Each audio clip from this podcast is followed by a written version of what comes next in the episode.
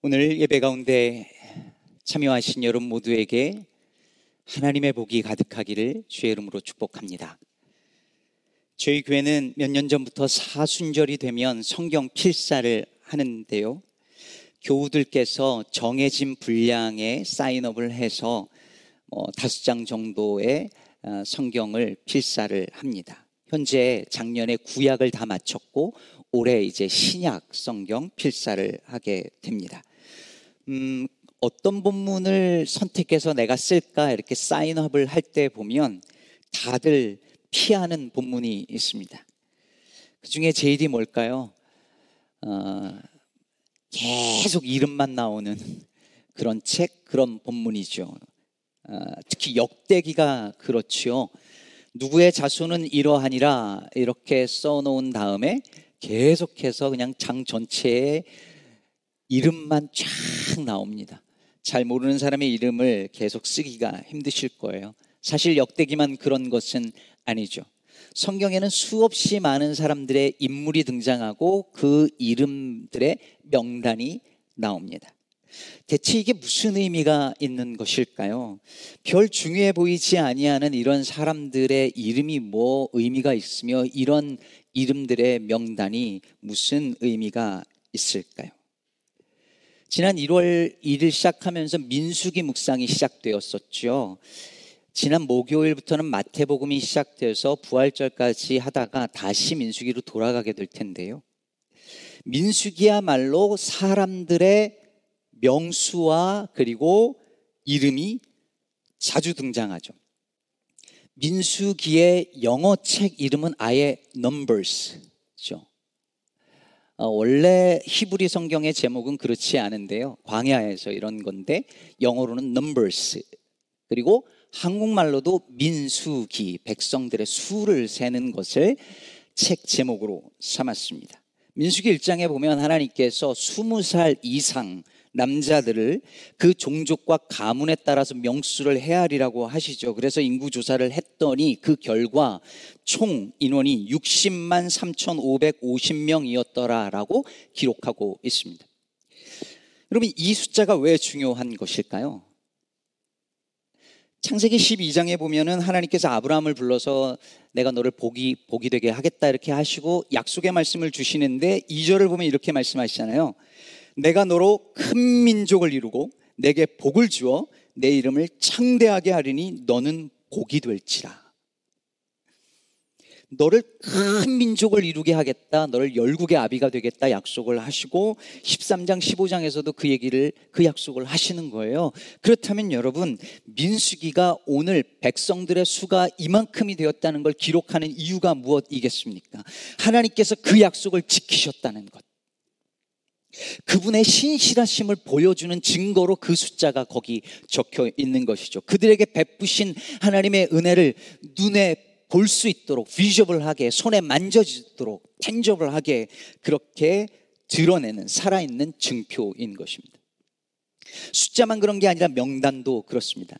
여러분 성경에 나오는 명단은 물론이요. 사실 모든 종류의 종류의 명단은 우리에게 많은 것을 보여줍니다. 내가 속한 명단이 내 이름이 들어간 명단이 내가 어떤 사람인가를 보여줍니다. 여러분의 이름은 어떤 명단에 들어가 있으신가요? 시카고 기쁨의 교회 교인 명단에 들어가 계시고 대부분은 뭐 무슨 학교 무슨 동창회 졸업생 명단에 들어가 있, 있으실 테고 뭐 YMCA 멤버십 명단에 들어가 있는 분 계실 테고 무슨 단체나 연합회 회원 명단, 뭐 축구 동아리 명단 뭐 들어가 있을 테고 어느 지역 주민 명단에 들어가 있을 수 있겠죠. 뭐 개모임 명단에 들어가 계시겠습니까? 무슨 자원봉사자 명단에 들어가 있을 분도 계시고 혹시 블랙리스트 들어가신 분은 없으신가요? 그럼 찾아보면 아마 여러분도 기억도 못할 만큼 수많은 명단 안에 여러분의 이름이 있을 것이고 지금도 내 이름을 어딘가에 어느 명단에 올리며 우리는 살아가고 있을 것입니다. 그런데 잘 보십시오.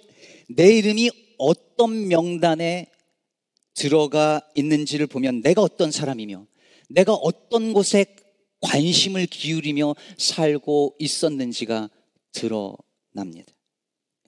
민수기에 나오는 명단들, 아니 성경에 나오는 모든 명단들이 마찬가지입니다. 그 안에 속한 사람이 어떤 삶을 살았는지 보여주기도 하고, 하나님께서 어떤 사람들을 주의 백성으로 삼으셨는지, 하나님이 어떤 사람들을 선택하셨는지, 어떤 사람을 통해서 하나님의 구원의 역사를 이루어 가시는지를 보여주고 있습니다. 그리고 성경이 그 사람을 어떻게 평가하는지가 그 명단을 통해서 드러납니다. 오늘 본문은 예수님의 족 보이지요. 그러면 족보도 일종의 명단입니다. 조상들의 혹은 후손들의 이름을 기록한 명단이니까요. 이 족보가 왜 성경에 이렇게 있을까요? 제가 뉴저지에서 목회할 때 이 본문 가지고 설교를 했는데 다음날 전화가 걸려왔어요. 우리 교인도 아니고 모르는 분이에요. 전화를 해서 다짜고짜 따져요. 나는 이 족보가 마음에 안 든다. 왜 이런 여자들의 이름이 예수님 족보에 들어가 있느냐고 그럼 왜 나한테 따지는 거예요? 예, 특이한 이민자들이 어디나 있습니다. 근데 사실 설교를 듣고 전화를 했다는데 제대로 안 들은 거죠. 그게 이 족보가 여기 있는 이유라고 설교를 했는데 또 그 얘기를 하고 있으니까요. 그럼 왜 족보가 여기 있을까요? 마태복음은 이 구절로 시작을 하잖아요. 1절입니다.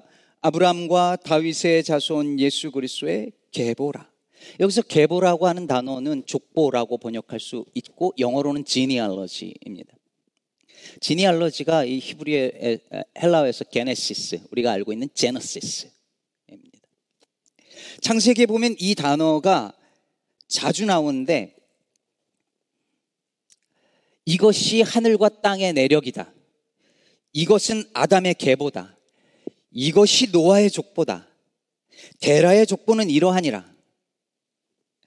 하면서 계속해서 히브리어로 톨레도트라고 하는 10개의 계보가 나오고요. 창세기는 이 10개의 계보로 그 구조가 이루어져 있습니다. 오늘 마태복음이 마치 창세기의 그 톨레도트 그 계보를 떠올리게 만드는 표현으로 시작하고 있는 것이죠.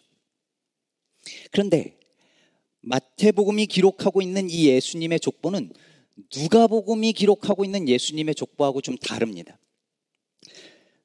누가복음에 나오는 족보는요. 예수님으로부터 시작해서 어떻게 합니까?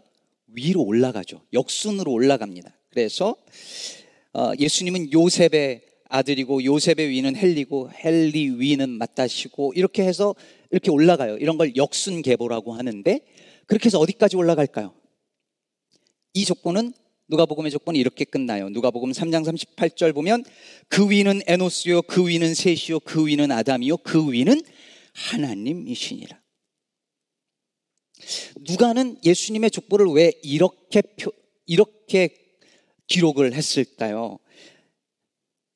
왜 역순으로 해서 하나님까지 올라갔을까요? 예수님이 하나님으로부터 온 분이시며 예수님이 온 인류의 구원자로 오셨다라는 것을 말하고 싶었던 거죠. 근데 마태는 달라요. 마태복음의 저자가 마태라면 왜 마태는 아브라함부터 시작했을까요? 아브라함부터 순차적으로 내려오는 순차 계보를 선택했을까요? 왜 아브라함부터 시작했으며 왜 예수님을 아브라함과 다윗의 자손이라고 선언했을까요?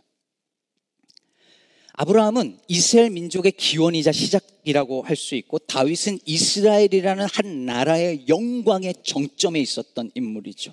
그런데 하나님께서 이 아브라함과 다윗에게 두 사람에게 언약을 하시죠. 약속을 하십니다.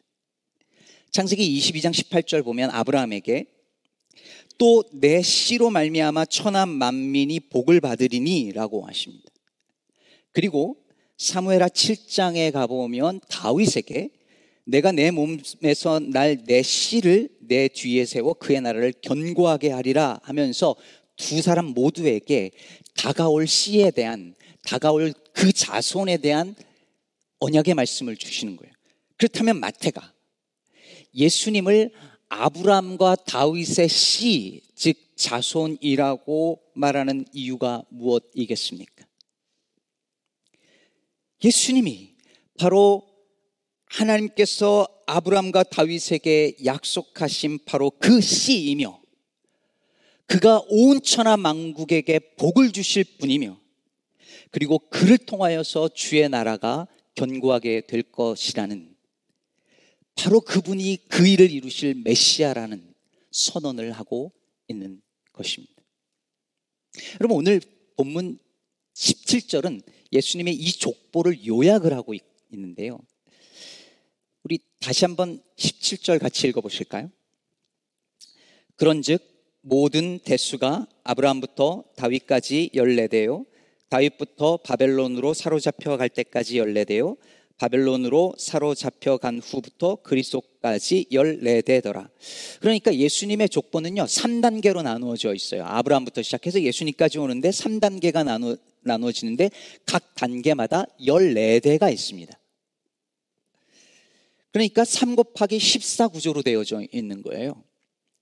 그런데요, 각 단계마다 14명의 이름이 있는 건데, 원래 예수님의 족보를 실제로 따라가고 어떤 인물이 있는가를 보면 이름들이 몇 개가 빠져 있습니다.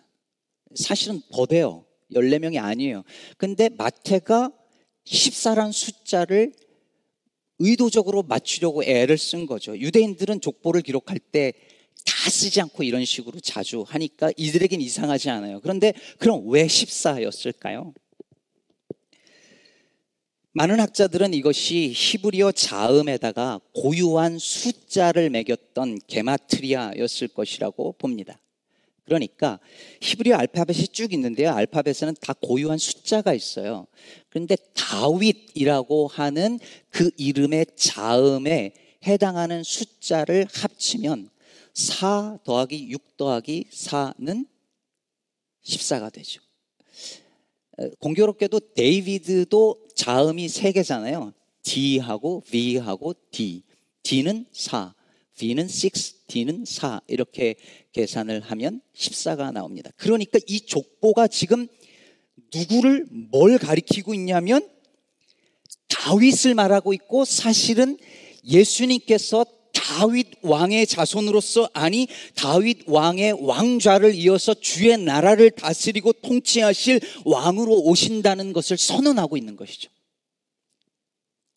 아브라함으로부터 시작한 이 계보가 예수님을 향하여 지금 달려가고 있습니다.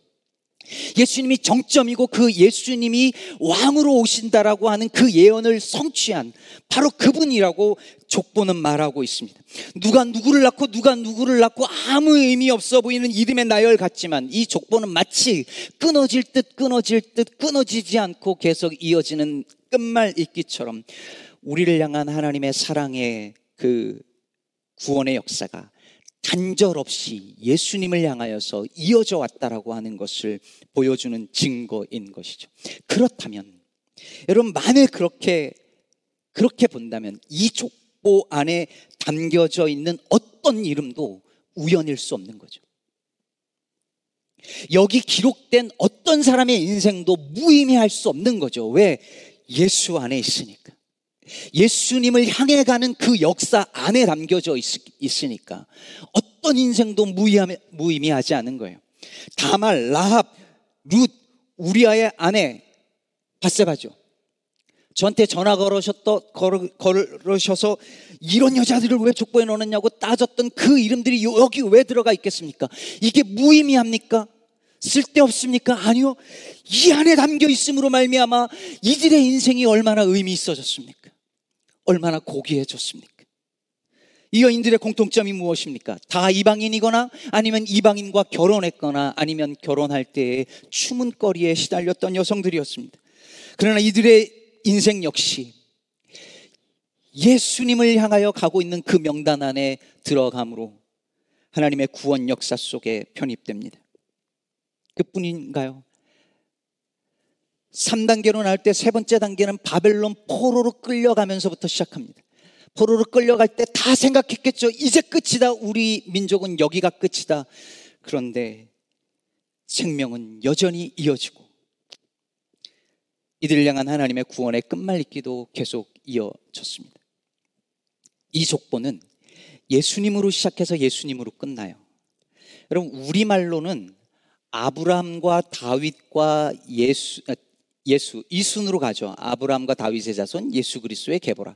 근데 원래 히브리어에는 예수님이 먼저 나와요. 예수 그리스도의 계보라. 그래 놓고 다윗, 아브라함 이렇게 나옵니다. 그렇게 보면 족보 전체를 보면 맨 위에 예수님으로 시작하고 맨 끝에 예수님으로 끝납니다. 전체가 예수님 안에 있습니다. 예수님이 처음이요 나중인 이 명단 안에 있으면 어떤 이름도 우연이 아닙니다. 아니, 이 안에 있을 때만이 그 이름은 그 인생은 의미 있습니다. 온 세상을 구원하시는 하나님의 구원의 이야기의 일부가 됩니다. 제가 어릴 적 국민학교 다닐 때 제가 국민학교 시대거든요. 국민학교 칠판에 떠든 사람 이렇게 써져 있었어요. 떠든 사람 명단을 칠판에 적는 거죠. 아니면 선생님이 반장한 때 떠든 사람 명단 가져와 이랬습니다. 제가 주로 반장을 했기 때문에 이렇게 명단을 적곤 했습니다. 학교에는 항상 명단들이 존재했습니다. 결석자 명단, 떠든 사람 명단, 개근자 명단, 나머지 공부하는 사람 명단. 손 들어보시죠. 옛날에는 체변 봉투 안 가져온 사람 명단도 있었어요. 1등부터 꼴찌까지 이름 적은 명단이 벽에도 붙어져 있었습니다. 고등학교 졸업하고 대학 학력고사를 제가 또 학력고사 출신 시절인데 학력고사를 보고 합격자 명단에 내 이름이 붙어 있나 들어가 있나 아닌가 조마조마했던 기억이 납니다. 오늘도 젊은이들은 취직 시험을 보고 내 이름이 합격자 명단에 있는지 불합격자 명단에 있는지 긴장하며 살고 있겠죠. 우리는 살면서 수없이 많은 곳에 자기의 이름을 올리며 살고 있습니다. 어느 단체나 팀에 가입하기 위해서 내 이름을 적기도 하고, 돈을 벌기 위해서 계약서에 이름을 적기도 하고, 사회를 바꿔보겠다고 성명서에 자기의 이름을 넣기도 합니다. 어떤 이들은 독립유공자 명단에 그 이름이 있고 어떤 이들은 친일파 명단에 그 이름이 있습니다. 어떤 이들은 희생자 명단에서 자기 자식의 이름을 발견하고 통곡하고 쓰러지고 어떤 이들은 생존자 명단에서 자기 가족의 이름을 발견하고 안도합니다. 명단은 생각보다 많은 것을 우리에게 말합니다. 어떨 때 명단은 사느냐 죽느냐의 문제이기도 합니다. 하나님께서 인류에게, 인간에게 첫 번째 하셨던 그 질문은 사람아, 네가 어디 있느냐였습니다. 그 말은 네가 사람으로서 마땅히 있어야 할 자리에 있느냐는 질문입니다. 오늘 2월 22일 지금 이 시간 마땅히 있어야 할 자리에 있는 사람이 있고 아닌 사람이 있겠죠. 예수님의 어린 시절에 가족들과 함께 예루살렘에 갔다가 돌아갈 때 부모님을 따라가지 않고 그래서 부모님이 막 찾다가 예수님을 성전에서 발견했을 때 왜 그랬냐고 물으니까 예수님이 이렇게 대답합니다. 내가 내 아버지 집에 있어야 될 줄을 알지 못하셨나이까. 아담은 있어야 할 자리, 마땅히 사람이 있어야 할 자리에 있지 않았고 그것이 성경은 죄라고 말하는데 예수님은 마땅히 있어야 할 자리에 있었다고 두 번째 아담, 마지막 아담으로 오신 예수님은 그렇게 말씀하고 있습니다. 사람아, 내가 어디 있느냐라는 이 질문이 오늘 저는 내 이름은 어디 있느냐라는 질문으로 들립니다. 다시 말해, 당신의 이름은 있어야 할 곳에 있는가? 이 물음입니다.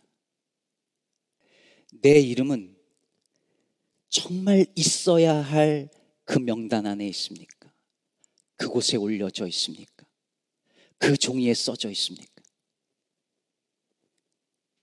아무리 초라해 보이고 하찮아 보여도 예수 이름 안에 있으면 그 이름은 빛이 나고 그 이름은 의미가 있고 그 이름은 영화, 명예롭습니다.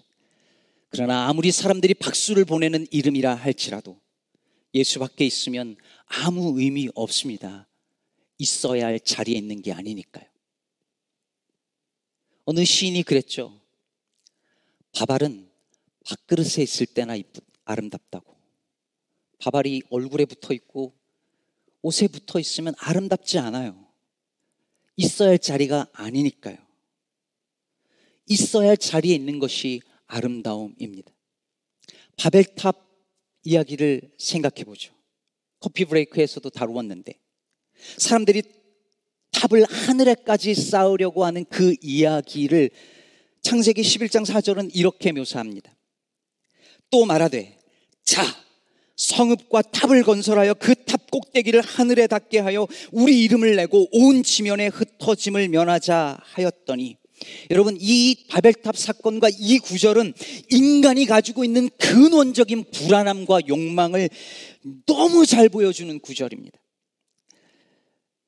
성읍을 견고하게 만들어서 우리의 안전을 우리가 스스로 확보하자. 돈을 열심히 벌어서 좋은 직장 다녀서 성공해서 더 높은 자리에 앉아서 안전하게 그래야 세이프하니까 그렇게 내 안전을 내가 내 가족의 안전을 내가 확보하자라고 하는 그 불안에서 하는 인간의 모든 행동들을 여기에서 보여주고 있습니다.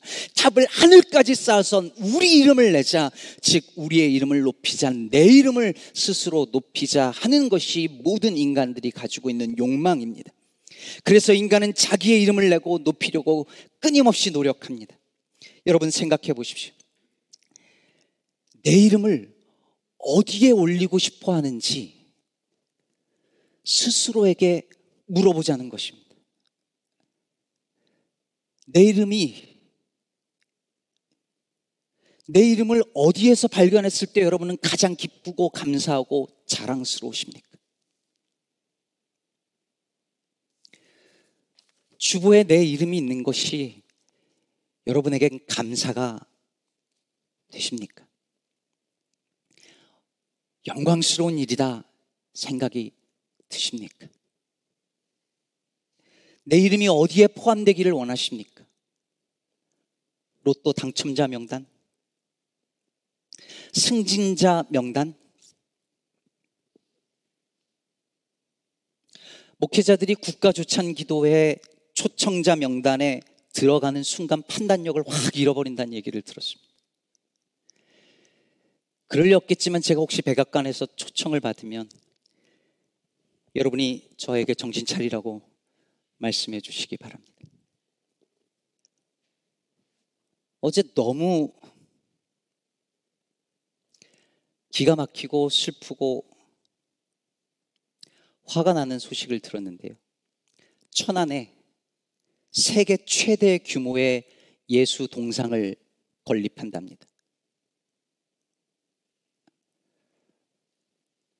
저걸 어떻게 하면 좋을까요? 저 죄를 어떻게 하면 좋을까요? 정신 나간 일이죠. 예수 이름을 높이려고 하는 것 같지만 사실은 자기들 이름 높이려고 하는 것 세상이 다 하는 일입니다. 바벨탑 쌓고 있는 거죠. 우리 기독교 이렇게 죽을 수 없어. 더 높이 쌓자. 저런 일을 하는 사람들 명단에 이름 넣으면 같이 죽는 겁니다. 예수의 이름을 정말 높이고 싶으면 이름 없이 빛도 없이 이름 없는 사람들 아니 이름 알아주지 않는 사람들 곁으로 다가가면 되는 일입니다. 내 이름은 그냥 천국의 한 귀퉁이에 쓰여져 있는 것만으로도 감사하면 되는 일입니다. 누가복음 10장 20절에서 예수님이 말씀하셨습니다. 그러나 귀신들이 너희에게 항복하는 것으로 기뻐하지 말고 너희 이름이 하늘에 기록된 것으로 기뻐하라 하시니라. 계시록 3장 5절은 말합니다. 이기는 자는 이와 같이 흰 옷을 입을 것이요 내가 그 이름을 생명책에서 결코 지우지 아니하고 그 이름을 내 아버지 앞과 그의 천사들 앞에서 시인하리라. 사랑하는 성도 여러분, 하나님께서 예수 믿는다는 그 한 가지 이유로 내 이름을 하늘에 써 주셨습니다. 예수님이 처음이고 나중인 이 명단 안에 나같이 하찮은 사람의 이름을 넣어 주셨습니다. 이것이 은혜입니다. 은혜는 내 이름이 들어간 명단이 바뀌었다는 뜻입니다.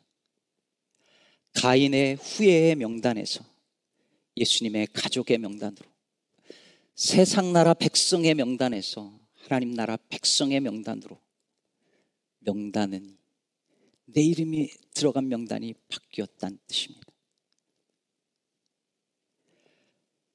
그러니 어떻게 살아야겠습니까? 그렇게 열심히 살면서 여러분 어디에 그렇게 이름 올리려고 사십니까? 살아오셨습니까? 그렇게 해서 결국 인생에 무엇이 남겠습니까? 내 이름이 다른 곳이 아니라 하늘에 쓰여지는 것을 가장 귀하게 여기고 감사하며 기뻐하며 사는 저와 여러분 되시기를 바랍니다. 그리스도인이라는 이름 받았으니 그 이름에 걸맞게 사는 저와 여러분 되기를 바랍니다. 저와 여러분은 시카고 기쁨의 교회 교인 명부에 이름을 넣은 사람들입니다. 대부분은. 그것이 여러분의 신앙의 여정에 여러분의 평생에 감사의 제목이 되기를 바랍니다. 부디 이 명단이 예수님의 몸의 일부가 되어 우리가 아니라 오직 그분의 이름을 빛나게 하는 삶이 되기를 그런 교회 되기를 우리의 착한 행실로 말미암아 하나님의 이름이 높임을 받는 그런 아름다운 일들이 우리 교회 안에 날마다 일어나기를 우리 주 예수 그리스도의 이름으로 축복합니다.